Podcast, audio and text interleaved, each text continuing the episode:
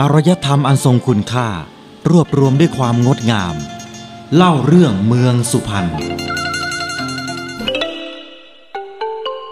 ตำบลกระเสียวเป็นตำบลที่มีประชาชนหลากหลายสาขาอาชีพ เข้ามาจับจองที่อยู่อาศัยและมาประกอบอาชีพหลาย ๆ อาชีพ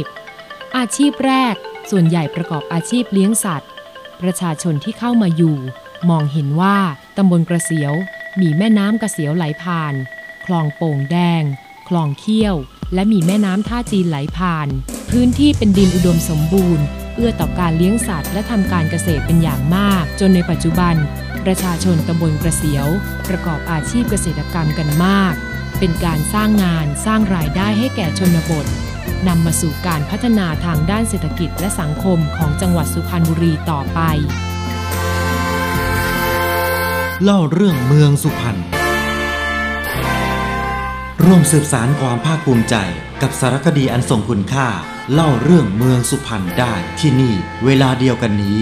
สร้างสารรค์รายการโดย สุพรรณแกรนด์มีเดีย